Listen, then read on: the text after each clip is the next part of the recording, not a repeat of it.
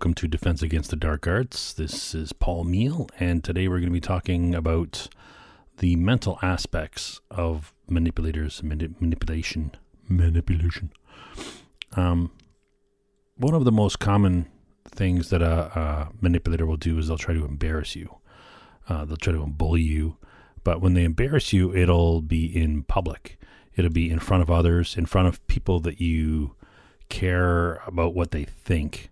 That's it's more to embarrass you in private is not very productive. I mean, I mean they might try that as well, but it'd be uh, generally to be try to be as public or in front of many people as possible, and uh, they'll they'll bully you. They'll try to uh, badger you into uh, into not allowing you to have any personal space.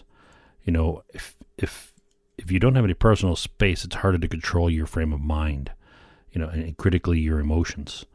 So that leads to emotional manipulation.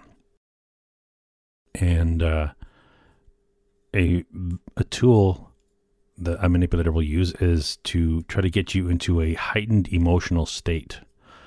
Uh, it, it, makes our, you harder to employ logic when your brain is in a uh, an emotional frame of mind. You when your brain is in an emotional frame of mind, it's like you uh, you have a harder time to think logically. So that is a valid tool. You don't want people to think logically when you're trying to manipulate them. You want them to think emotionally, so it's harder for them to, you know, defend against the manipulation, right? Of course. So uh, fear and anger are usually the two most powerful emotions. Fear, anger.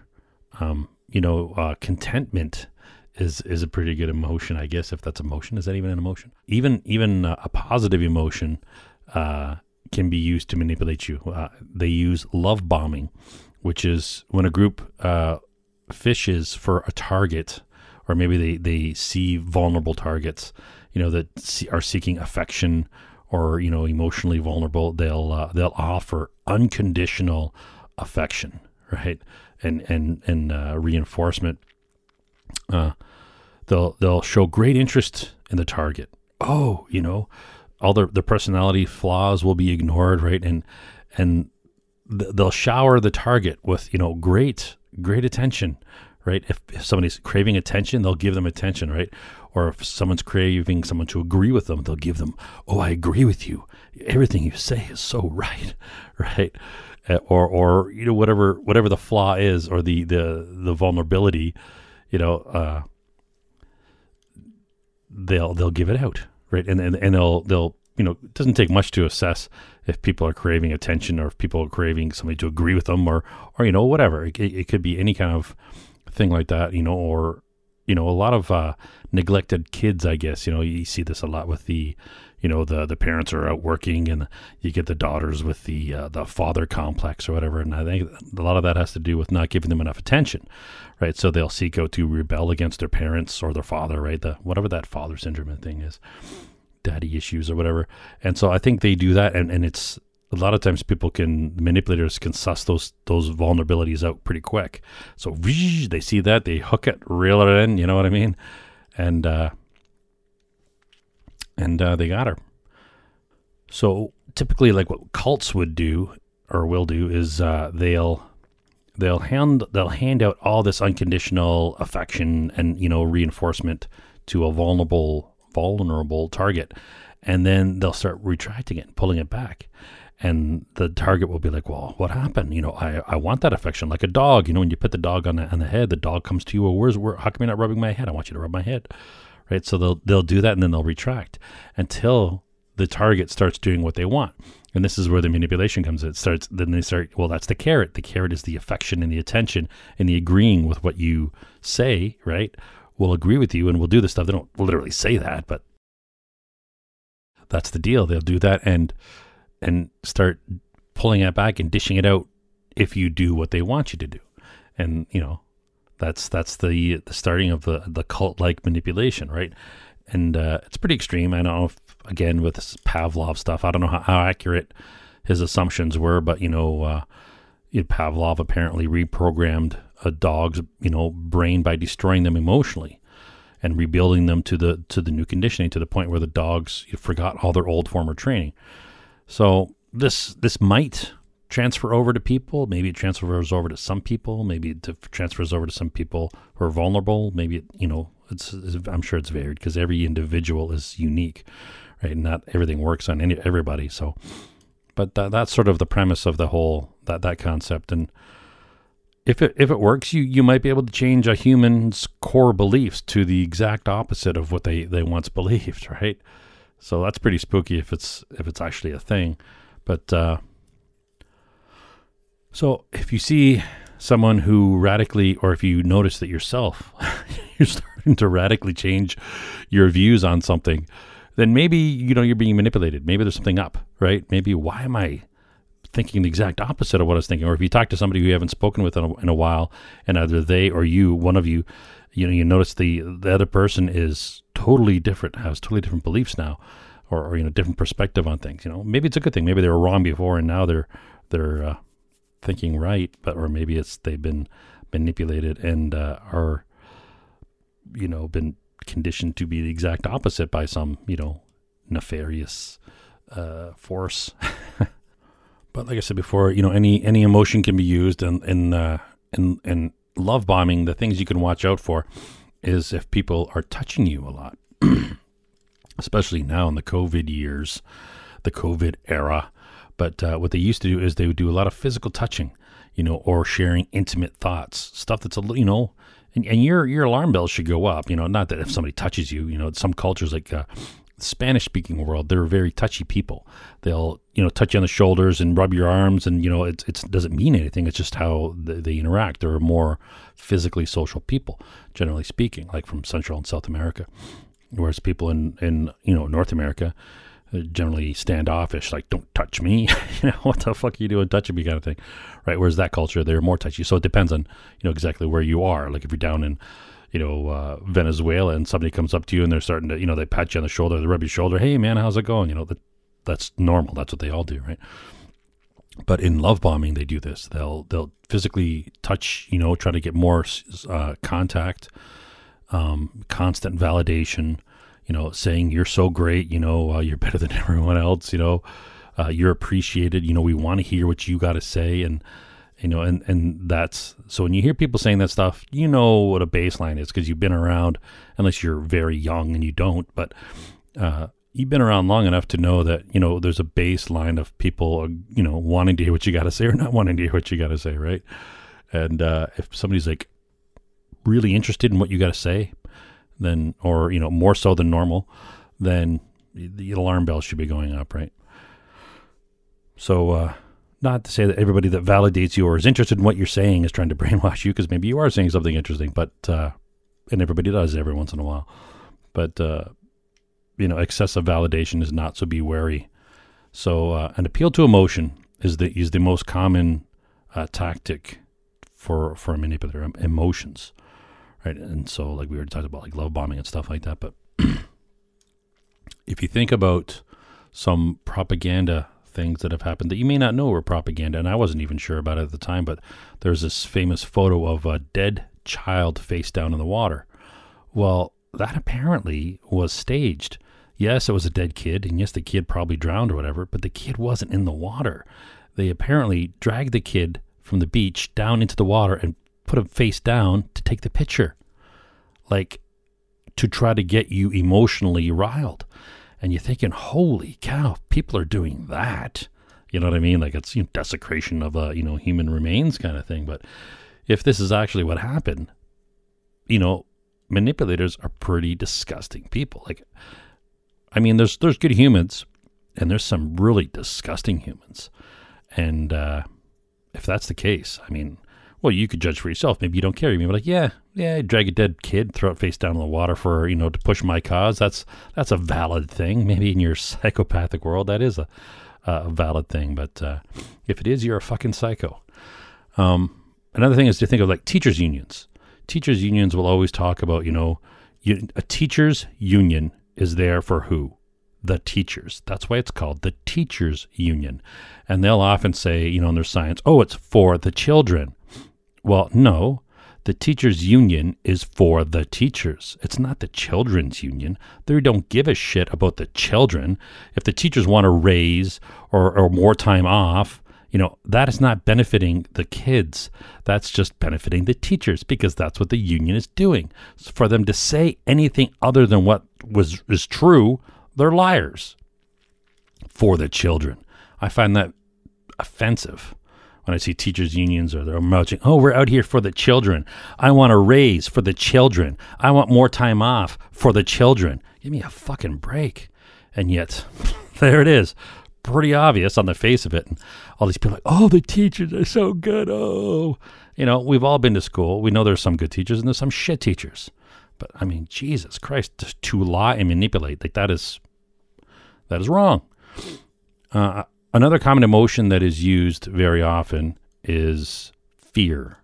Fear is very powerful, you know, and like the world is going to end unless you do what we say. Or a lot of these hedge fund guys who go on and the news repeats the the manipulative expressions or the, the what these hedge fund guys and these investors say oh, uh, this stock is going to drop to zero. Like any, you know, it's going to drop to zero. Really? Oh, it's going to drop to zero. Chicken Little, the sky is falling. This stock is going to drop to zero. Meanwhile, those guys just invested, you know, a couple hundred million on put options, hoping that the stock goes down. And if there's no other reason for the stock to go down, you know, I don't want to get into it, but I mean that is pretty manipulative. And and you'll see these guys on there, these chicken littles, and you know they're not really concerned. They're not scared about the the sky falling. They want the sky to fall because they're banking on it. They just invested hundreds of millions, maybe billions on that stock going down on their on their options. And so they'll go on and the news will glibly happily have these guys like they're experts. Oh, listen to this expert telling all you stupid people to, you know, sell because this stock is going to go down. It's going to zero. Really, it's going to zero. It's going to zero. Better sell so that the markets drop, so that these hedge fund cocksuckers can move in and buy the shares low. Baboosh, make tons and tons of money. And you stupid morons bought every every word of it.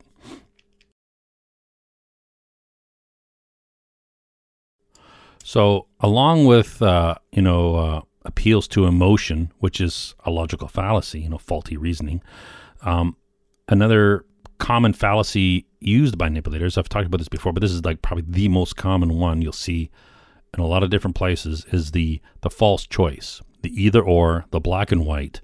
They give you two options, implying that there are only two choices, when in fact there could be a million different choices. It could be a whole different varieties. And that is so common. Like, which political party do you support? You know, that's a good example. Well, maybe you don't support any of the political parties.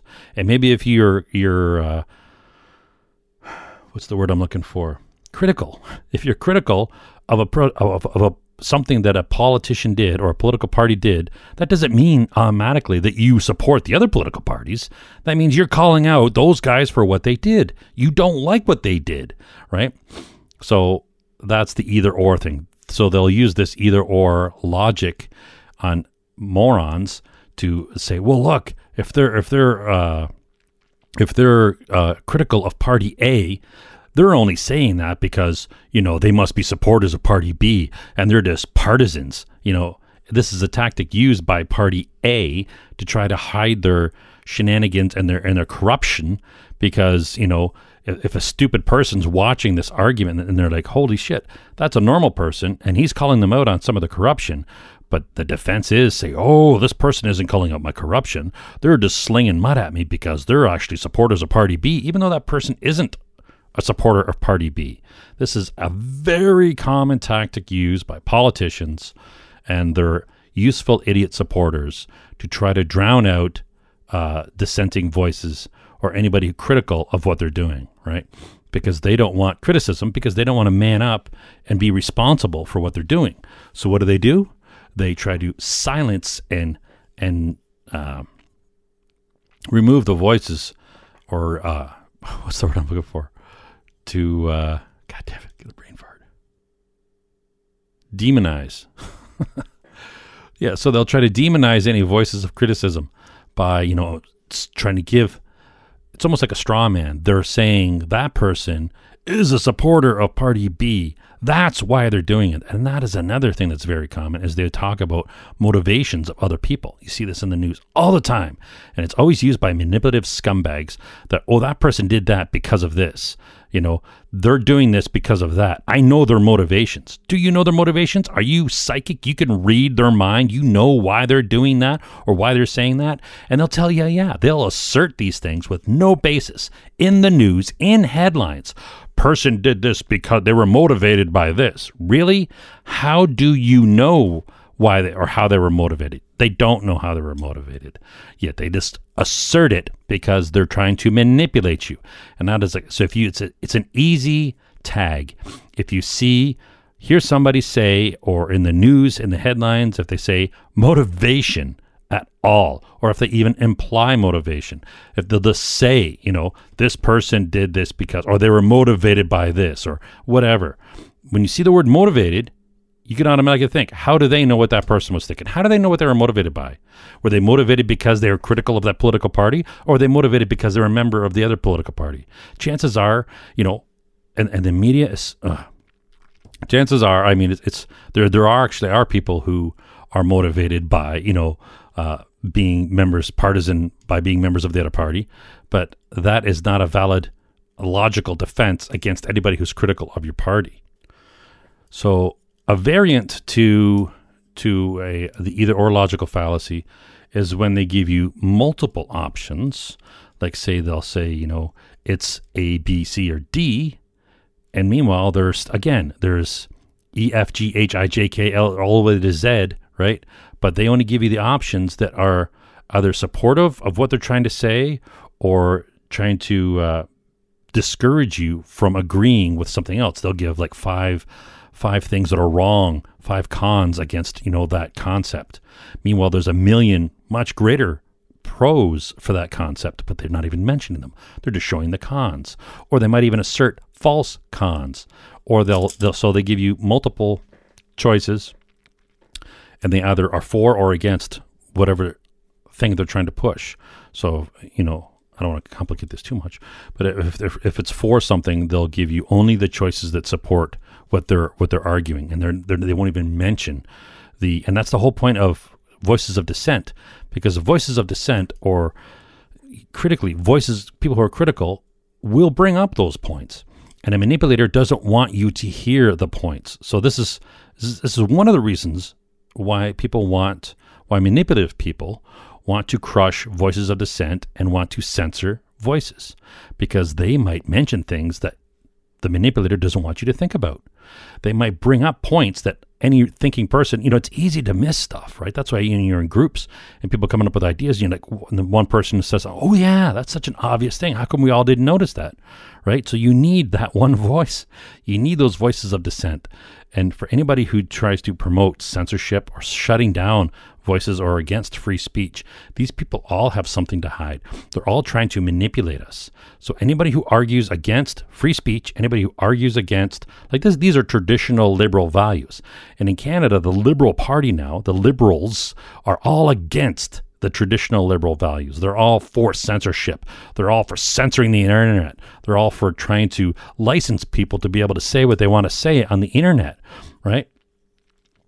So this is this is alarm bells are ringing in Canada about our government that is so corrupt. It is so they're trying to hide and censor and control. It's a total it's like a you know, I you know I think you know maybe Nigeria or one of these countries in Africa probably are less corrupt, you know, than and then the Canadian government. They're less dictatorial, you know. Like it is ridiculous. This the the the comments that are coming out of the Canadian government, you know, and, and the American government now, Joe Biden, just as bad. You know, it's all about censorship, control. You know, the the establishment wants you to buy silver. right? To save the hedge fund guys. None of the, you know, radical investors want you buying, you know, they're not grouping together and saying that yet all the news media will gather together in one cabal and all say the same lie at the same time. How is that? How did they all get together and say the same lie on the same day if they're not united? A united front. I mean, one reporter might say a lie, you know, once, yet all the other networks are all saying the exact same lie. Like how they're saying I'm talking about I don't know how when people will be watching this video if anybody does but it's they're they're talking about the news and all the major US networks talking about oh the uh, the Reddit uh, investors are telling the rebel Reddit investors are telling everybody to buy silver. No they're not you go onto that page, they literally are saying, "Do not buy silver. It's a trap." You know, it's it's a bailout for the hedge fund guys that we're actually going after who are shorting, right? So they're doing the short squeeze trying to, you know, stop these hedge fund guys from raking in tons of cash, you know, by pushing down or, you know, breaking in on the the the death of these corporations, right? I mean, anyways, the thing is don't listen to the news. I mean, listen to the news and and watch it with a critical eye and uh, and try to go to the sources. That was another thing too. When when when Trump first came out, I would hear people, the news, CNN or whatever, saying what Trump said, or you know, this is not just Trump, but any politician. They'll say what the politician said. Well, you have cameras there. Why don't you show us what the politician said? Because 99% of the time, they never say exactly what the politician said. They'll take it out of context and they'll say it, they'll frame it in a different light. They'll put accents on different words and, and it's not even close. So I used to, I used to sit there and watch the entire, because most of the stuff's available on CPAC or whatever. You know, you could see the actual, used to be when you were allowed to. Anyways, you, you could see what these politicians are actually saying. Sometimes you get, you know, play it in two times speed or whatever, but and you listen to what they're saying, and, and in context, they're saying nothing like how the news distorts it uh, when they say what the president said, or what they say what this person says, or what they say what that person's motivation was. They don't know. They're lying. They're being de- deceptive. They're distorting. And uh, I mean, so that's, you really got to watch out for these guys when they're saying what other people said. So that's just another gi- general guideline. So when when these guys make when people manipulators make assertions a lot of the time, depending on which scenario it's in. Uh, a lot of times they'll do this crafty thing. I don't know if there's a name for it, but they they make an assertion, and there's many layers deep of this assertion that of garbage. Like uh, they'll try to get you to argue on a higher layer of crap. So they'll they'll make an assertion, you know, that you gotta you gotta unwrap, right? You gotta do a deep dive. You gotta dig into it because there's actually five layers of assertions built on top of each other that are all wrong and it's all deceptive. So then at the very last one, you're arguing the top one. Like you think about um, like South Africa, what happened there with. Uh, the Gupta brothers, you know, white people are responsible for repressing black. It's the same thing you hear about. It, this the same line is used and I think it's I think it's tied with uh, the uh, the uh, the hedge funds, the banks, the uh, the market manipulators.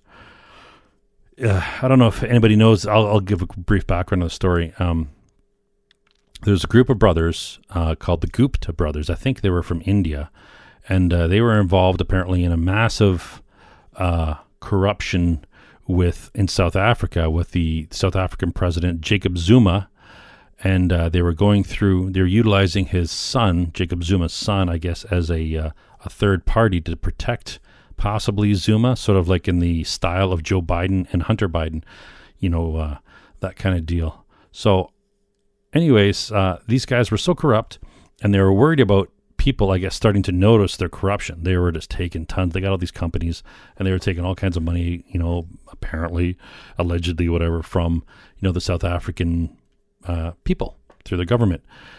And uh, so to hide their their corruption that was so blatant, they hired a PR firm from uh, from England called Bell Pottinger. And this was back in 2017, so I don't know how many years they were, you know, corrupt leading up to this point or whatever. But so this Bell Pottinger came up, this PR firm in the UK, who was hired by these Indian brothers, the Gupta brothers, for their corruption to hide their corruption in South Africa, right? Decided to use uh, division between whites and blacks, We need to divide people. We need to put a wedge between white people. We need to put a uh, wedge between you know white and black people, and try to get you know one group to blame the other for you know whatever fan any type of racism, you know, for blacks against whites or whites against blacks. You know, if anybody feels like they've been, will fan those flames and, and say, yeah, it's right, they are. Ooh, you know, it's anyway. So eventually, a bunch of they, they, they came up with this plan, this policy. They came up with this campaign, and they and they actually started doing it. And they were I don't know how long they were doing this campaign for. The Bell Pottinger, the UK firm, uh, putting spreading sowing the seeds of division between whites and blacks in South Africa uh, under President Zuma to help hide the corruption, corruption of the Gupta brothers, who were using the president's son as a third party to sort of protect the president, uh, you know, allegedly. So, I mean, uh, so eventually a, a, pile of documents and emails were leaked, like overwhelming evidence. And uh, so the Guptas fled to, I think it was Saudi Arabia. They, you know, they took the money and ran. And uh, the firm, the UK firm, uh, Bell Pottinger, went belly up. And, uh, you know, because the public heard of this egregious campaign, you know, that has never happened before or since you know, and of course the, the global establishment was shocked, you know, aghast, you know, who would ever thought, you know, division between whites and blacks as a PR campaign could be used to hide corruption. Heaven forbid, right? So today, you know, that was like what, three, four years ago. Today, the Gupta brothers still in business, right? I think they have businesses in Canada to today, and the ANC, you know, the the president's, you know, corrupt, the corrupt, allegedly corrupt president's party is still running South Africa into the ground, right? And PR firms are all still out there pumping PR, right? And there's still this narrative today, you know, around the world, um, of division between whites and blacks. It's in North America. It's all over the place, but. Uh, you know, especially when you, see this in, in 2008, uh, when there was the the market crash and people were protesting on Wall Street, uh, and then all of a sudden, wham! All this PR firm stuff. Apparently, parent PR firm, uh, you know, the news, useless scumbag media, started blabbing and, and saying all this crap all at the same time. All you know, talking about you know, white supremacy. Uh, white people are responsible for repressing the the black people. You know, and and, and you know, uh, what are the what are the, a lot of the other keywords? You know, uh, oh, Islamophobia and all this stuff. They love to shut all these things out. You know, division between religions, races, uh, homophobia. The, the, these are the things they all start. Any phobias, right? And phobia is actually an irrational fear. And, uh, anyways, so the, the they'll push all these these racist things, you know, attacking white people and you know and and oh victimhood you're a victim right? Don't get mad at the banks. Don't pay attention what's going on on wall street. You're being you're a victim right? You're a victim. Whatever you are we're going to use intersectionality and try to paint you down into some little pigeonhole and then we're going to say you're a victim because of you know the color of your skin or you're guilty for something that you didn't do because of the color of your skin right? So I mean, you think of that expression, white people are responsible for repressing black people. Now, how many different levels? So if you try to argue that, you're arguing, are white people actually responsible for uh, repressing black people? The first assumption is that white people are actually repressing black people. Now, a lot of white people out there, I'm sure, are, are looking or watching this video. Maybe not. Maybe there's nobody watching this video. But are you repressing a black person? Are you doing anything to repress anybody based on their skin color? I'm pretty sure you're not. And so you could think one level deeper. All right. So, what is the definition of white or black? I mean, how, what shade of skin do you become white? What shade of skin do you become black? How dark do you need to be before you're called black? How light do you need to be before you're called white? And, you know, does it matter what your genetics are? You know, so who are these, you know, what, what if you're, what if you have a white parent and a black parent? You know, just what color shade of skin do you have? What if you pure white? Are you responsible if your if your sibling has darker skin? So now you're responsible for you know repressing your your sibling. That's literally like this is what's going on, right? Further to that, it's are all black people, however you define that, Are they a monolithic oneness? Are they all the same? They all share the same values? And all white people, however you define that, are they all the same and they all have the same values? So, you know, like all all uh know, all the wars in the history of Europe, you know, those people all agreed with each other. They all had the same values, right? Or or all wars in Africa, you know, they all agreed with each other because they all had the same values you know, like it's it's it's ridiculous to to think that everybody of the same shade of skin. But what about all the shades in between? I mean, how do these people fit in? You know, is it binary? Are you white or black? And there's, there's some kind of dividing line. What if you're not white or black? You know, is it just non-white? So therefore, if you don't appear white, then you're black? Or you know, how do they define it? You know, they come up with all these fabricated uh, fabrications about you know what what somebody's you know what somebody is, what you are, what somebody else is. You know, they are defining what you are based on their definitions. You're not defining what you are. They're defining what you are based on their definitions that they create, right? So this is another layer deep, right? And and it's it's it's clearly not the case that you know uh, people are are monolithic collectives. You know, you go to uh, you gather you know, a million. Well, they're saying all white people. So you gather all the white people on the planet, or people with lettuce shade, however you define white people, and you know, do they all agree? They have the same values? Obviously not. You gather all the people that they, however they define black, however they define it, you put them all together, millions and millions, hundreds of millions of people. Do they all agree? Do they all have the same values? Obviously not. Right? This is ridiculous. Right? Yeah, this is what's being pushed by, you know, these morons.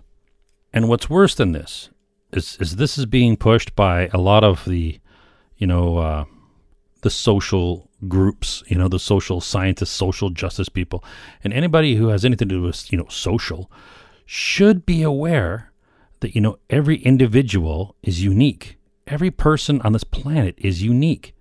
You know, two siblings are not the same. You know, two two twins, they have different experiences, you know, they understand different concepts at different times. They have different perspectives.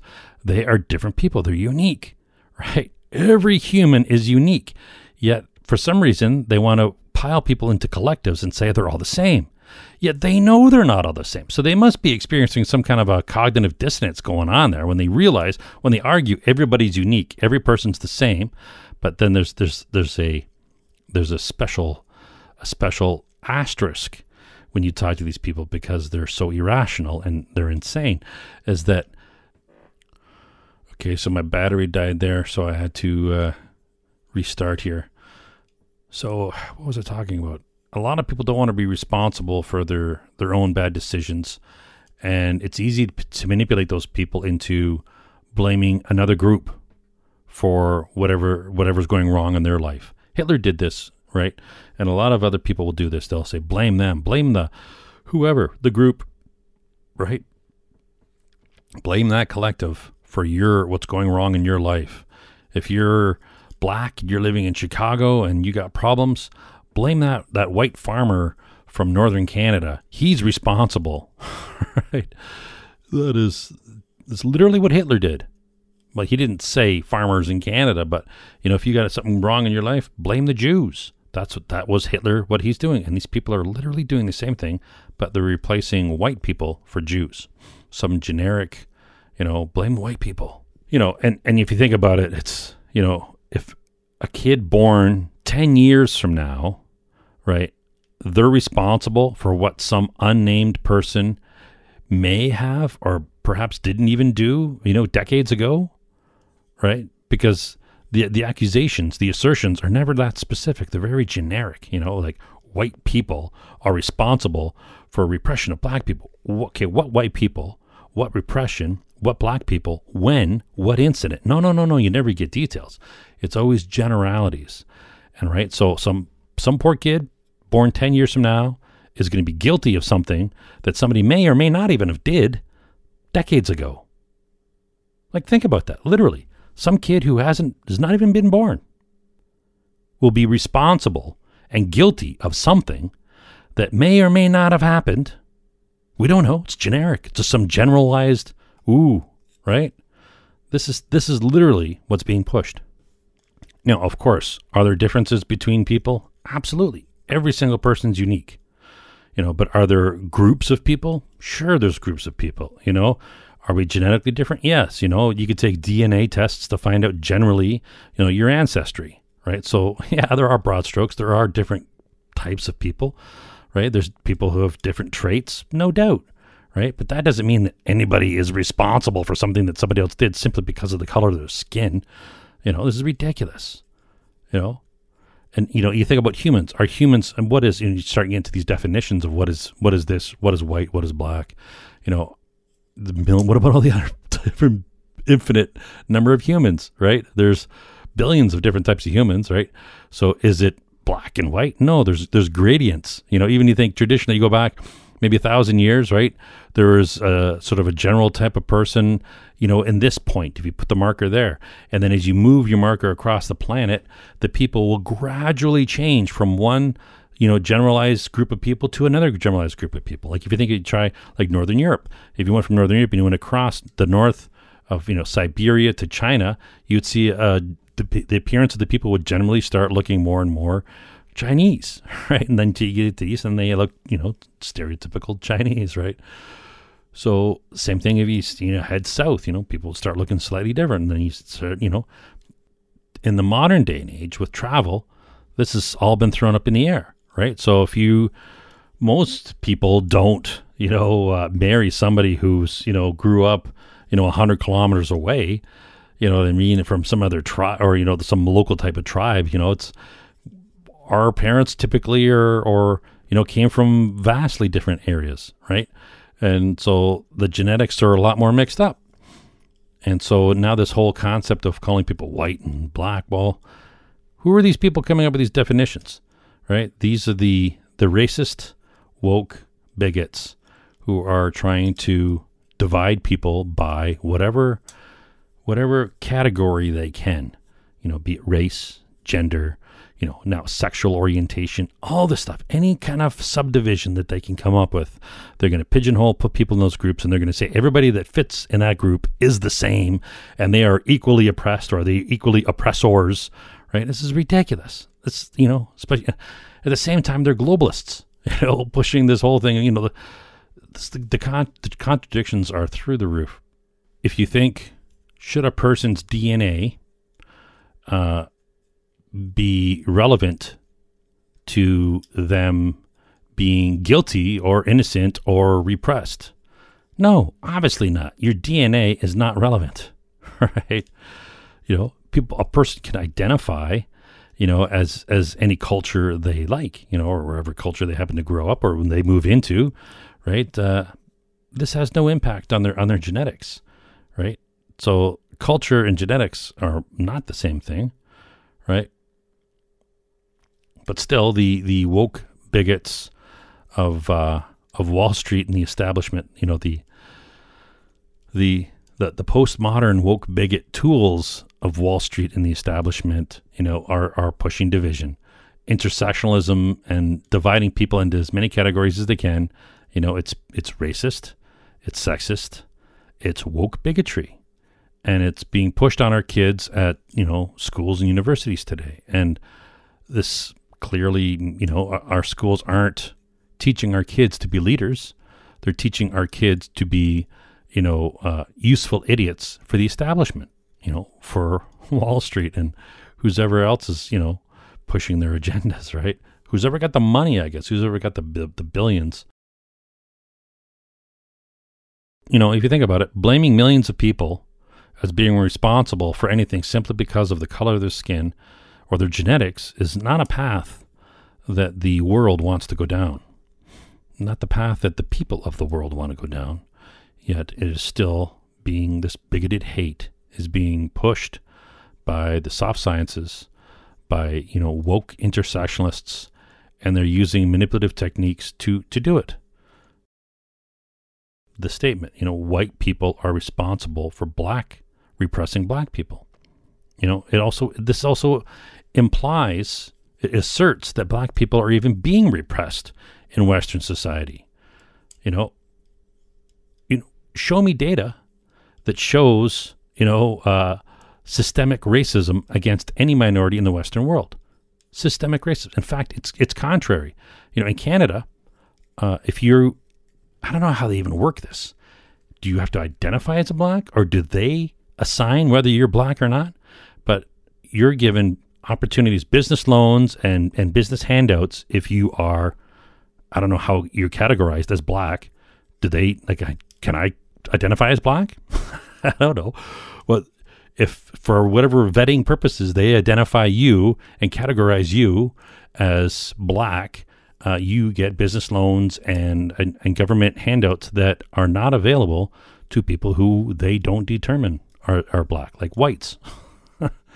so I mean, this is this can serve no purpose other than being divisive and, and it's it's racially discriminating. Okay, black's not a race. All right, what do you want to call it? right? The term racism is means, you know, discriminating in the modern context, it's it's being discriminated against people based on their skin color. That's what racism is. That's what we talk about races. You know, even if you know scientifically it's not a race, there's the human race. All right, so the term racism, you want to come up with a new term, we can come up with a new term. Discrimination against somebody based on their skin color, which is against the Canadian Charter of Rights and Freedoms. And yet, this is literally what the Trudeau government is doing. It's giving handouts and business uh, handouts to uh, or, or programs to people purely based on their skin color. That's it. And it's and it's there was never been you show me a bank that ever discriminated against somebody because of their skin color. You show me a bank, you show me the time, the date, the teller, you show me proof that this bank discriminated against that person and I'll admit, sure, look at that. Let's call that bank out. Let's call that individual out. Let's let's have that person exposed for what they did. They'll never do that because where is it? Where's the evidence? You show me that person doing that. No, to make these these assertions to divide the public, to make the public divided. And and at the same time they're all saying they're pushing harmony and they're against division. I, I think whenever a government or a politician says they are against something, that is literally what they're pushing. People might call me colorblind. Damn straight I'm colorblind. Every unique every person on this planet is unique. Every person you know, sure, they should be given the same opportunities, 100%. But not every person should be given handouts because of the color of their skin. Not every person should be given the same results because if they didn't work for it, they didn't get it. You know, why should why should two people, if one person you put two people on an island, one person builds a hut, right? Say the black guy builds a hut, he, he, he makes a fire, he makes shelter, and say this white guy sitting there laying in the, under the palm tree the entire time and he's doing nothing. Why should that black guy be forced to? Maybe the hut's small. Maybe it only fits one person. Why should that black guy be forced to uh, make a hut or, or or give half his hut to that white guy? You know, the, the skin color is not relevant. It has nothing to do with it. And the, and the fact that they imply that you know blacks are you know like it's very racist. You know, if if anybody is truly concerned about, you know, repression and, you know, wrongdoings done against people, there is a modern slave trade happening in North Africa. You know, you're concerned about people? There's a slave trade going on right now today. Go to Haiti. A lot of bad stuff happened down in Haiti. You know, you you're concerned about, you know, repression of people? Go to China. You know, the Uyghurs, they're they're being like whatever you know the jews were collected by the germans you don't put in concentration camps you know the the chinese communist party is collecting the uyghurs they are putting them in concentration camps shaving their heads and harvesting their organs and you and you're concerned about you know other people you know why is this not really making the news so much you know because it's narrative it's not about what's right or what's wrong. It's not about the harm done to individuals. It's about saying there's harm done to individuals to piss people off, to divide people here, so that the people here don't pay attention to what's going on at Wall Street. So they don't pay attention what's going on with the, the establishment. So they don't realize that there is no upward mobility for the people, the lowly the lowly serfs of society. There is no, and people start realizing they don't want the people to revolt. They don't want the people to get upset at them. They want the people to get upset at each other. So, I mean, and this is clearly what's going on.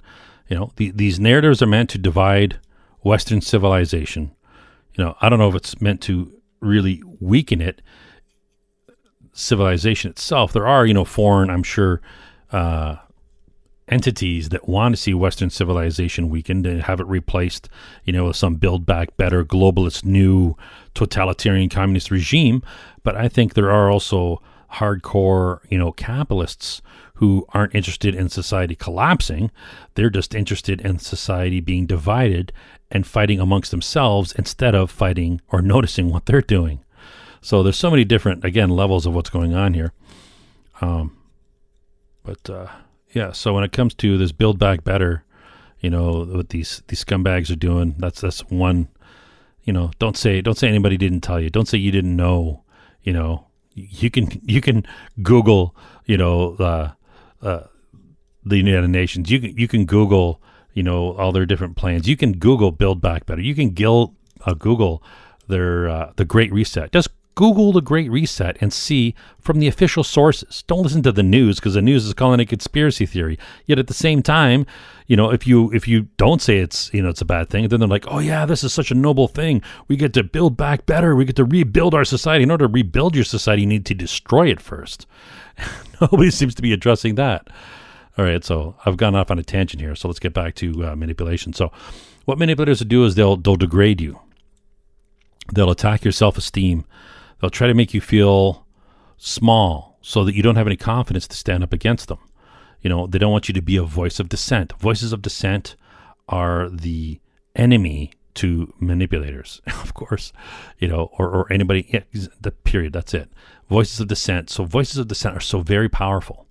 We need to hear all the voices of dissent, even if they're wrong and they're crazy. Okay, fine. You you can assess that they're but we need to hear them. We cannot silence voices of dissent because, you know, if somebody's being manipulated, say you go to somebody's house, say your you, your uh, your sister has an abusive husband, and he's saying stuff to her. He doesn't want you to tell her, "Hey, man, this is wrong. This is you know," because he wants to keep her, you know, her self esteem down. He wants to keep her, you know, from questioning what's going on, right? So this is the same thing, but on a larger scale. It's what you know these different organizations do, these different NGOs, different you know levels of of organizations, depending on who they are, right? They uh, they want you to not have any self esteem. They want you to feel small. They want to attack you, right? They want to make you, uh, you know, think you're worthless. You're stupid. Look what you made me do, man. You're responsible for what you know happened here because of this color of your skin. right? Or you're toxic because you're a man. Just the fact that you're a man means you're toxic, toxic masculinity, right? So, you know, and another thing, there always seem to be there's there's a there was anyways a uh, a movement to this anti-masculine movement to you know when people say suck it up. Oh how dare you say suck it up you know? Well, yeah being strong is not a bad thing and it's not a masculine thing. You know sucking it up. What women can't suck it up? Women can't be strong? Women can't be you know stoic in the face of adversity? They're supposed to crumble and embrace their feelings? Oh no man. Yeah feelings are there. You could feel feelings but you don't allow feelings to control you you need to be stoic you need to be you know especially in an emergency situation you don't let yourself crumble you're going to die you're going to get taken control of whatever is happening you know you're going to get burned alive right you, you got to be in control of yourself. And there's nothing wrong with being stoic. There's nothing wrong with controlling your emotions. That is what we should all be aspiring to do. And it's oddly enough that they always seem to push to, oh, uh, you know, embrace your emotions. Your emotions are so, your emotions, sure, they're there, they're valid, you don't want your emotions to control you. This is the way of the manipulator. You don't want allow to allow your emotions, especially in a situation. If you feel emotional about something and in the heat of the moment, try to suck it up, get control of your emotions, and then deal with the situation. If you want to be emotional later on, go be emotional later on. Totally cool with that. Whatever, you know, do what you got to do. But there's obviously nothing wrong. And in fact, that's what we should be doing is sucking it up, getting control of your emotions because The manipulator wants you to be emotional. They want they they said the exact opposite of what they what what is best for you. And what is best for you is to have control of yourself and have control of your emotions.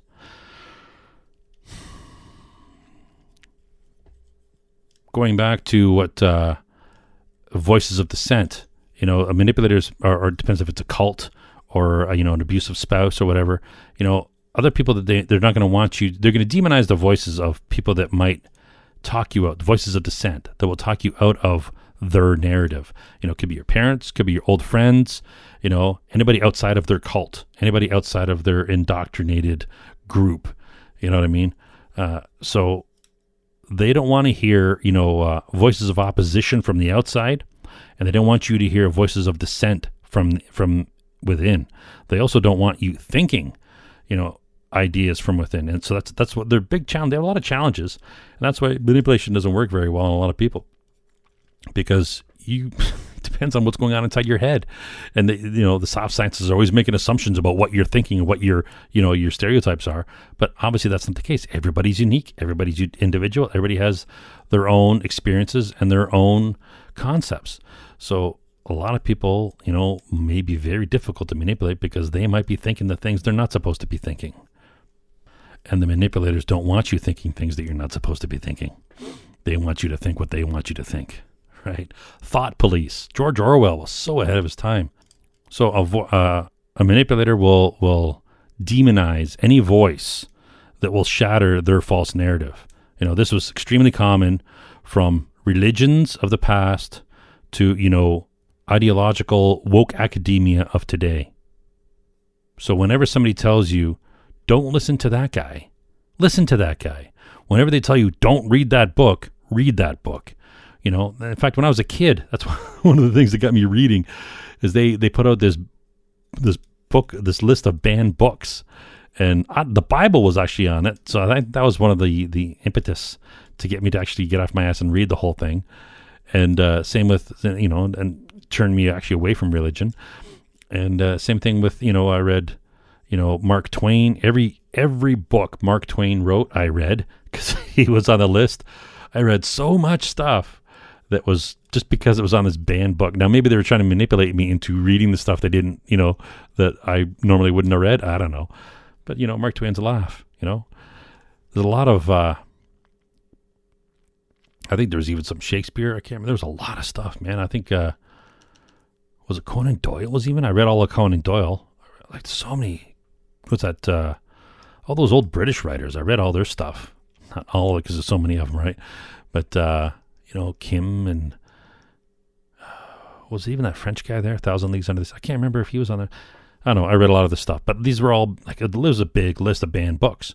So my suggestion is, if somebody tells you not to read somebody, you're you are a functioning human being. You have the capacity to discern for yourself and make your own decisions. You don't need other people to decide for you what you should, what you shouldn't read, what you should think, and what you shouldn't think. Who are they? What makes them any more special than you? you are just as you know reasonable as logical. You are just as valid as them. So if you want to read something you read it. Don't tell don't let other people tell you what to read what to think right? Make up your own mind.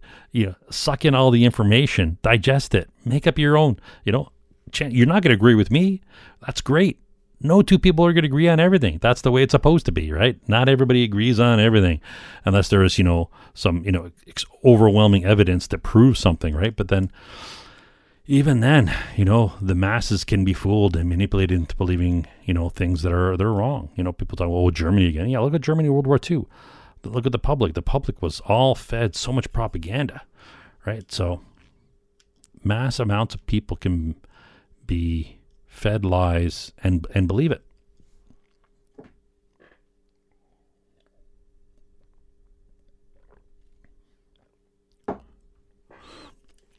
Another common uh, technique used by manipulators is repetition, especially if you know demonizing, you know the the voices of dissent or the others or the outside group.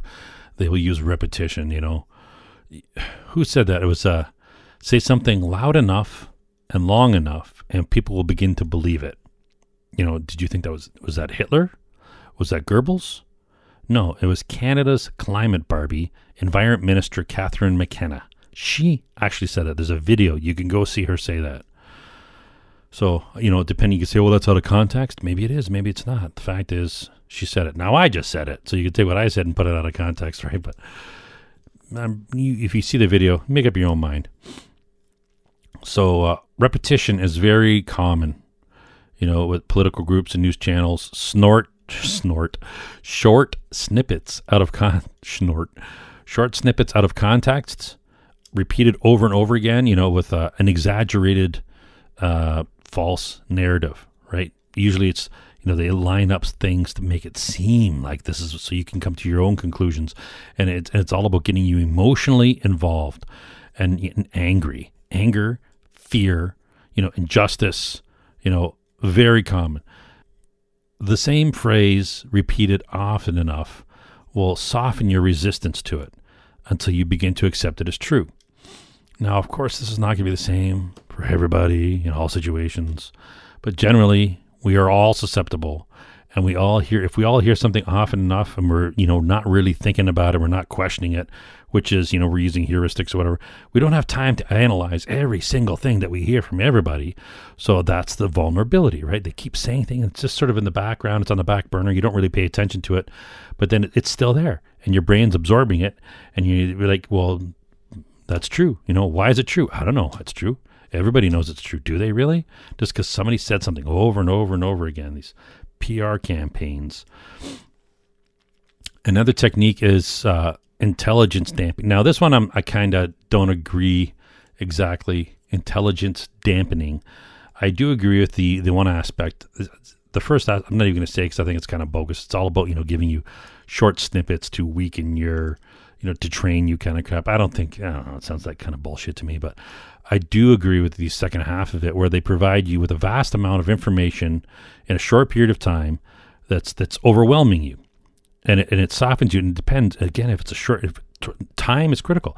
If there's, there's not enough time for you to really make an assessment of what's going on, and they're flooding you with all this information at such a speed, they're softening you to you just to you accept whatever they're telling you to think right? Because it's so much information. Just give me the summary. What was this good? Is this bad? What's going on, right?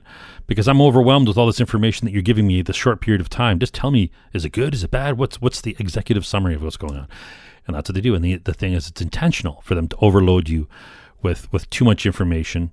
You know, so if you feel that somebody's bombarding you with a flood of, of, of information, you know, like uh, maybe a mortgage specialist or uh, uh, you know, real estate agent, some of these kind of scumbags, you know, if they're flooding with too much, oh, don't think about it, you know, or a car salesman, oh, we're going to give you this, we're going to give you that, well, what are you going to do? You know, they're going to blast you with all kinds of stuff.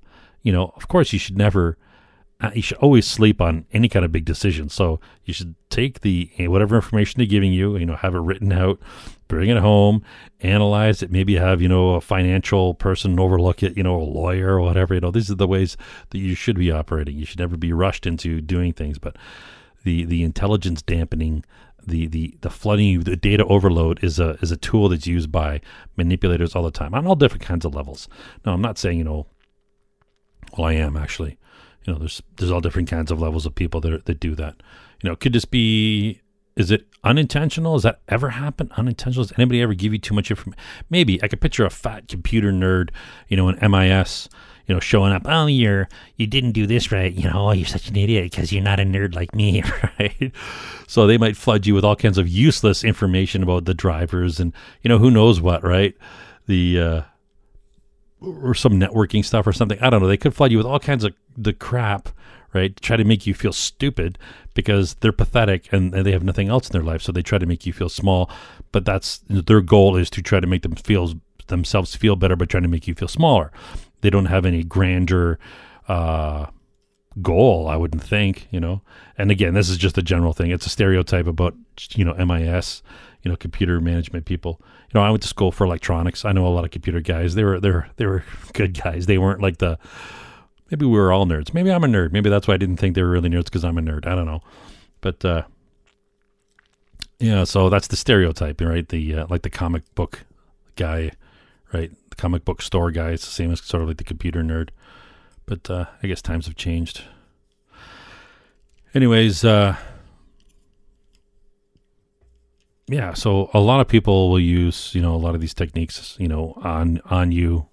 Maybe not, you know, for any grand purpose, but uh, it reminds me of uh, years ago. I was talking to a couple guys I know. Uh, I guess you could call them acquaintances. You know about uh, ethics of taking the ethics of taking advantage of vulnerable people. And the one guy said, you know, people are grown ups. They're responsible for themselves. If they get suckered, that's on them. And I was like, whoa. And the other guy looked at me and he's like, what are you, an idiot? you know, they both totally were in agreement, agreements, agreements, agreements, an agreement over, you know, people who get taken advantage of are suckers and they deserve it because they should know better. You know, they only got taken advantage of not because these guys were taking advantage of them. They got taken advantage of because they were stupid suckers uh, that got taken advantage of. It's their own. It was their fault they got taken advantage of. And I was like, you know, like literally, uh, like I laughed. I'm like, holy fuck, you guys serious? You know, and they were. So you know, now I think back, you know, was I a bit naive? I don't know. You know, it's sure, maybe. I don't know but don't assume that people you work with, you know, or your friends or your acquaintances, you know, share your values, you know, or or have any values for that matter, you know. So I guess the moral of that story is don't allow yourself to be at the mercy of of others because there isn't any. you know, the veil of society is paper thin. You know, I didn't think these guys were like that, but you know, it's interesting when you have conversations with certain people. You're like, whoa, you know, maybe maybe the people listening to this video will agree with them and think, yeah, of course, people, if you take advantage of them, it's their fault. It's not your fault for taking advantage of them. I don't know. So another another concept that manipulators will use is inception, planting an idea in your mind, just like the movie. You know, it's it's ridiculously easy to implant an idea in somebody's mind. Uh, in fact, it's, actually tough to avoid of, avoid putting ideas in other people's mind. You know, uh, you could you could give alternatives um, you could give alternatives to what you want. You know, if you're a manipulator, you give an alternative that is crappier, right? You just give a bunch of alternatives. So you want them to do whatever you want them to go over there, right? And you and you could say, well, if you don't go over there, there's this alternative, this alternative, and this alternative. They're all worse, right? The best option is to go over there, but they might not mention all the other alternatives that are even better, you know, or staying where you are, right? So they they'll, they'll plant the idea in your head, and by you know by maybe not saying go over there or they'll just say these are the options you know there's that one that's the good one and these are the bad ones they might not even say that overtly they might just sort of give you the, the options and then there's the you know the better option so then you're going to start thinking on yourself hmm maybe i should do that first option you know so and, and it's, it's actually more powerful if if you think you you as the target came up with the with the uh the idea yourself. You decided. They just gave you the options and you decided, right? So it's your decision. So that's right. It's sort of a I don't know. If it's like a reverse form of reverse psychology. I don't know. The, why did it stop? The card's full. Fuck. We had some camera issues. I can't remember what I was talking about. So uh, remember something about um, assessing your beliefs and seeing where they overlap with the narrative that they want to give you and then they will find common ground to your belief and the narrative that they want to give you and then they'll inch they'll they'll uh, stress they'll stress the the common ground and then they'll once you've established common ground they'll try to inch you further and further away from your beliefs or more accurately towards their towards their narrative you know inch inch by inch right? You're uh, you're not meant to notice the nuanced changes at the time. This is one of the ways of how they get to reprogram people's memories. In this experiment they did, but it's the same thing with other forms of manipulation. Change your beliefs as well as changing your, your memories. So many techniques are used during transitions. The transition from what you were in the wild to what they want you to be. Right. So as they're changing you, right, that's the transition time. Uh, they'll assert false ideas, you know, assume facts as well as logical fallacies, you know, as well as physiological techniques. There's a lot of things they can do with um, depending on the situation. Like if you're in a in a gulag somewhere, they're going to be doing a lot of other stuff as well, right? The manipulating your your physical state, right? Hunger, getting you tired, right? All these other kind of things, right? To weaken your your mental defenses against what they're trying to do. But uh, generally, the the manipulator will never mention. Depending, they might, but generally they won't mention the specific idea. They'll dance around the idea and offer clues and, and guideposts for you know that even an idiot will will come to the conclusion that they want you to right and that that's more powerful if you come to the conclusion on your own without them actually telling you something you know uh, so at first you know uh, they might be subtle and, and implied and slow um, you know a good manipulator will be patient right? Depending on the situation, they may not have the opportunity to, they may not have the luxury of time. So this is such again broad strokes. Depending on we don't know what the situation is here, but you know, uh, the the idea is that eventually the the concept that the manipulator wants will form in the target's head, right? Could be why you why they you know if it's sales thing they might why or you know why you why you should be buying this thing right they want you to whatever and again, depending on the situation, they actually might mention what you know uh, what is logical and true that is contradictory to what they want you to think. If they feel that you're if you're going down that road right if you're if they see doubt in your eyes and they might say you know well only this is there's this you know this concept here you know that they're not going to say that you might be thinking but they'll be saying you know that bad people think this, you know, only bad people think that. That that's a bad thing. You shouldn't be thinking that. We want you to think this, you know. They won't literally say that, but you know what I mean. It'll be like they might give you a, a concept or or a, a way of looking at things that a rational person would look at, you know, that is logical and true, and they'll they'll try to frame that as you know evil. That's what the bad people do. Don't think that, right? So that's something else to watch out for, right?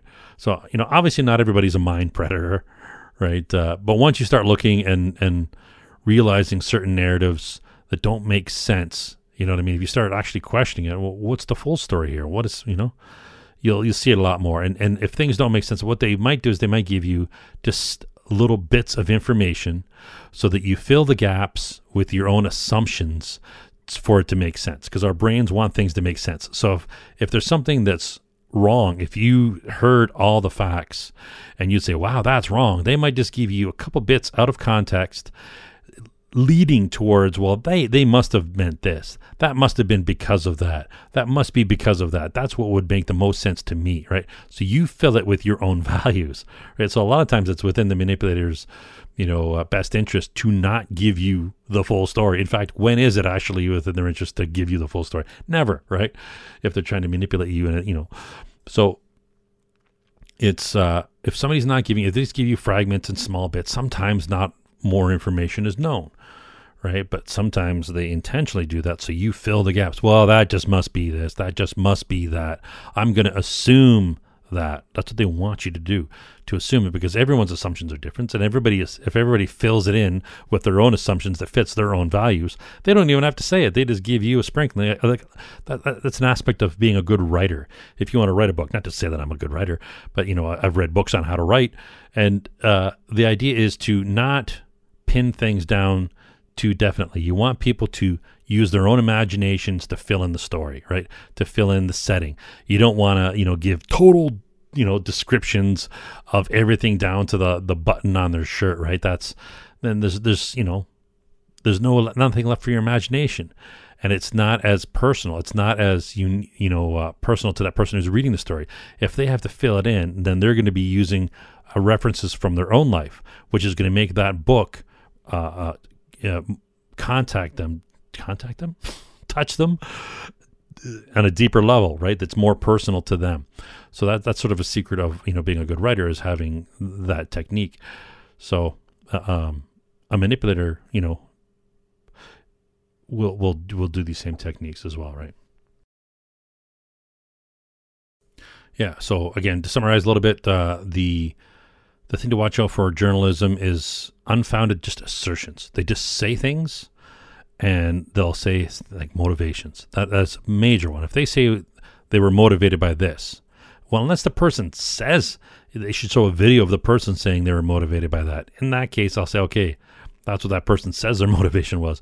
But if a reporter, a third party, you know, is, is making wild assertions about their motivations to try to push a narrative, it happens all the time, every day, every day. You turn the news on, you'll see that.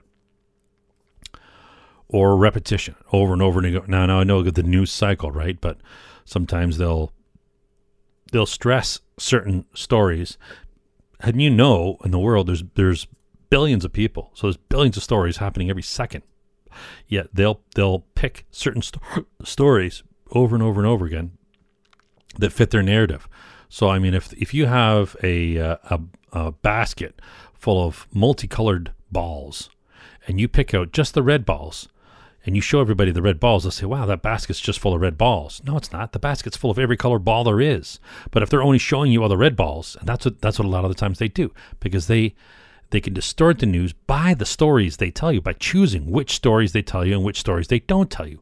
And they don't tell us a lot of stories because, I mean, you can go and you can find information in some obscure local newspaper somewhere that doesn't make it into the. Why isn't this? This is a big story. You know what I mean? All kinds of stuff. And I think that's one of the reasons why they want to sort of shut down the internet. Right? They want to control the narrative on the internet. So you know, the, the goal of actual news is supposed to be to inform and enlighten people by giving them the facts in, in context. Now, you know, with framing, they can't give you all the information, you know, but there should there should be an honest attempt. And I don't think that's happening. I think, in fact, the very opposite is happening is they're intentionally taking things out of context and distorting them to push a false narrative in order to deceive you and me, right? You think about same with teaching the goal of of uh, proper education is to teach us uh, how to think, not what to think. Right now, that's one thing. I had this this history teacher, Mr. Owens. I I had a lot of respect for this guy, but he would teach us stuff like dates. On this day, this happened. This day, this happened. Right. So that's that's a bit of you know what to think. Right? I don't think he was trying to manipulate us. In fact, the the the, the opposite is true with that guy. I I tried to pin him down on how he voted, and uh, he would not. He wouldn't give an inch. You know. Uh, you know. He said, you know, you you need to decide for yourself. You know how you vote. You know. You know. You shouldn't. You shouldn't even let me influence. You know your opinion on know which way to vote. Right. So even as a young idiot teenager, you know, uh, you know, he earned my respect you know, and, and I doubt there are too many teachers out there today. Maybe there is. I mean, I don't know, but uh, you know, he was unbiased, impartial, impartial, and and uh, you know, a professional. But uh, he did he did also teach. I mean, how do you teach history? I mean, a lot of stuff. This date, this happened. This. I mean, how can you get around that? I mean, you could have more interesting narrative, you know. But if the if the information's not there, it's just not there, right? We don't know what happened, so you can only give the facts that you know. Yeah, so if you think about, you know, a lot of this might just be harmless. You know, advertisers, oh, it's harmless for advertisers to, you know, do their little, you know, persuasion. Isn't that cute? You know, well, you think of the the impact of the the diamond industry. Was it De Beers or one of those guys that came up with uh, you need to pay what was it like four months salary, you know, for an engagement ring? You know, this is the result, hundred percent of, of, of an ad campaign by a diamond company to make you buy diamonds. So it made the women think, hey, he should be spending that much money on me. And it made the poor schmucks thinking, well, I got to spend that much money, right? How does a diamond help help the the the woman receiving the ring? You know, she can get a ring. It's a symbol. Does it have to have a gigantic fucking diamond on it? Well, according to De Beers, it does because if you have a giant diamond on it, then they're getting more money, right? So who came up with that idea, right? There's there's actually I think you could pin down the actual dude who came up with the the the idea of you know so many months salary on an engagement ring. But before that, engagement rings were, weren't even a thing. You know, there was a wedding ring, right? You got married and you had just a, a, ring around your finger, you know, as a symbol, you know, that you're attached, right? But the whole diamond that was a whole nother thing, right? So that's the the effect that advertising advertising campaigns can have on the public. You know, making people spend more money they can afford, you know, on uh, useless things like diamond rings, right? I fell for it. I bought my wife a diamond ring, right? Anyways, but and, and same with Mother's Day, right? They came up with the concept of you know buying your mother that you try to use guilt. You know, buy your mother a you know a card. You know, Hallmark, whoever came up with that day, you know, just to sell more cards, right? Some people might say it's genius. Oh, you know, what's the harm? You know, you give your mother a card once a year. Yeah, sure. You know, but it's still you're being manipulated. You know, how do, how does it how does it benefit you to spend so many months' salary to buy a diamond ring? Like that is I see that as a negative, right? People could be spending that money, especially that time when you're getting married. Typically, you need that money for other things, you know, house down payments or back in the day when people could afford to buy houses. Even even these two stories or, or examples are pretty benign. You know, they're not really evil, all right, but you know they are a little because it's just about you giving them more money. They're manipulating you into getting more money. But if a more malevolent malevolent force was out to try to you know, gain power over society in, in, in the control of human will. You know, that, that that's a power that's vastly greater than money alone. And and it may be necessary to keep the public from looking behind the curtain to keep that power. So I think a lot of that kind of stuff is going on too, right? Especially with eh, you know 2008 and now you know with the, the the crunches that are coming you know with the government's overspending and the, the pressure on inflation and you know the, all the the large corporations and all the billionaires are you know 30 40% you know gain in you know in value and, in wealth when everybody below that is losing money, right? Or or you know losing their businesses, or you know all kinds of stuff that's going on. This during COVID, this video that I'm making here, so a lot of people are you know, but all the the big billionaires, you know, the wealthiest to one percent, they're they are making money hand over fist. How do you figure that?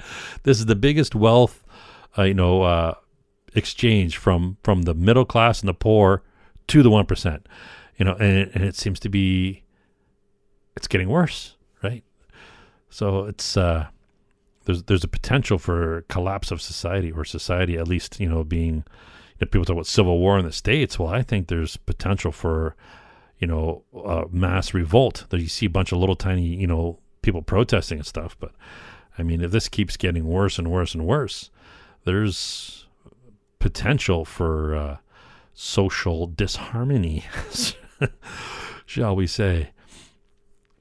Uh, another tool that's used by uh, manipulators is, uh, well, again, there's different types of manipulators, of course, right? But the removal of self awareness and responsibility. Now, I started talking about this a little bit earlier, but this this is a this is a core tool used by collectivists on the new left. Now, I don't want to smear all people on the left side of the spectrum as you know being douchebags, but there's a, a new left, this whole woke intersectional left that's different from the traditional left. Just like the new liberals are the new liberal movement is different than the traditional liberals. Traditional liberals are about free speech. You know what I mean? Uh, you know, free like like free everything, free free will to do what you want to do, independence. Whereas now the the new sort of liberals and the new left, they're all about you know censorship, control, you know, and and the smearing of people, you know. And anyway, so the uh, according to the, the this the, you, you see this that an individual of their group. Now, I've, I've seen this literally. You can you can Google this back with all the Antifa and Black Lives Matter protests and stuff like that. They will argue that an individual of their group is not responsible for the no. So the group. Let me So the group, the group is not resp- Their collective is not responsible for the actions of an individual. So at a riot, if there's you know some people from their group who starts burning down businesses or if there's members of their group that murder somebody because they're wearing the wrong hat or you know they, they support the wrong politician you know they murder them then they'll argue that the group is not responsible for the actions of a few individuals even if there's a lot of individuals who were rioting and burning and and you know doing a lot of vandalism and damage. And perhaps even a great majority of the videos were a great majority of the individuals were doing that. But they'll say the collective, the group, is not responsible for the action of all those individuals, right? So you can almost see, okay, well, that kind of makes sense. Yet, at the same time, the same group will argue that the collective of the enemy is responsible for any actions of an individual that they assign to that group. You know, an action that may or may not have happened. Hundreds, you know, hundreds of years ago, decades ago, you know, last week, doesn't matter. You know, and, and, you don't have any choice about being in that gr- collective group of the enemy or not if they assign you to be in this collective group of the enemy right? You are responsible because you are in the collective that they assign you to be in. Whereas you know for something that even if some, say somebody did do something wrong you know you, they'll put you in that group and say you're responsible because somebody in that group that we just put you in is responsible yet they'll argue that their group is not responsible for what 70% of their people actually did during riots. Like I mean this is this is you have to see how this is logically insane. They're they're you know, they don't hold the same standards for other people. So it's a removal of self-awareness. They are not self-aware and or and, and trying to shirk all responsibility. Now, could this be, you know, pathetic juveniles? Sure. You know. Uh Oh, fucking battery's going down again. That's really quick. All right, so hopefully we can get this up before the battery dies. So uh, another technique that the uh, manipulator will do is they'll uh, tell you that your instincts or your reasoning is wrong without you know going into how you know the reasoning is wrong because they don't like talk about reasoning. They like to talk about just vague generalities and emotions, right? So they'll say, "Don't trust your gut." You know, uh, we know better. You know, you can't know, right? Even though we've never met you, we know more about you than you know about you. You know, because of our woke, bigoted stereotype. You know, we need, you need, you need our wisdom to guide you you're you're either part of our collective, you know, for what we stand for, or you're the enemy. You know, and I think they is is loaded language. You know, I love how they do this all the time in, in the Orwellian fashion of opposites. Like they'll they'll they'll label a group the opposite of what it actually is, like the anti-fascists. Yeah, so they'll like the the the anti-fascists are hardcore fascists. They use you know, violence for a political end. Yeah, sure, they're left wing versus, you know, the traditional fascists of Italy that were right wing. What's the difference? You know, they're they are they they're globalists, you know, whereas the you know, the traditional fascists were nationalist. But other than that, they're the same thing, man. They're using violence for a political end. They're totalitarian. They do not tolerate voices of dissent. So this is the new fascism, right? So they are hardcore fascists and anti-racist groups, you know, are actually bigoted racists, you know, basing all their judgments on stereotype, you know, you know, or, or the United Nations, you know, the human rights, right? You know, they, they, they literally, you know, they've, they, they've raped so many vulnerable women and girls or sexually exploited them, you know, for, you know, exchange for food and support in, in these, you know, in desperate uh, scenarios you know, this is, you know, it's happened in Haiti, the Congo, Central African Republic, um, or the, the African Union has done this in Somalia. But it's so bad that the Union, the UN, the UN has established a, a trust fund and programs, you know, for psychological care for victims of children fathered by UN rapists. like, think about that. The UN has a program for children who were fathered by UN rapists.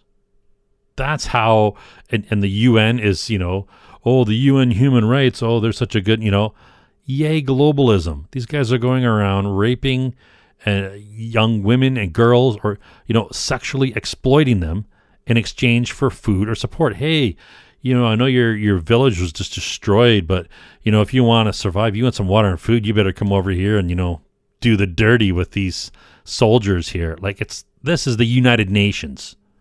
Good grief. Yay globalism. You know.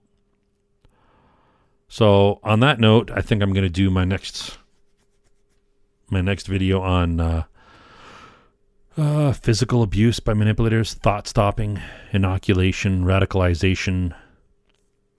So like, subscribe, or leave a comment. Take care. See you next video.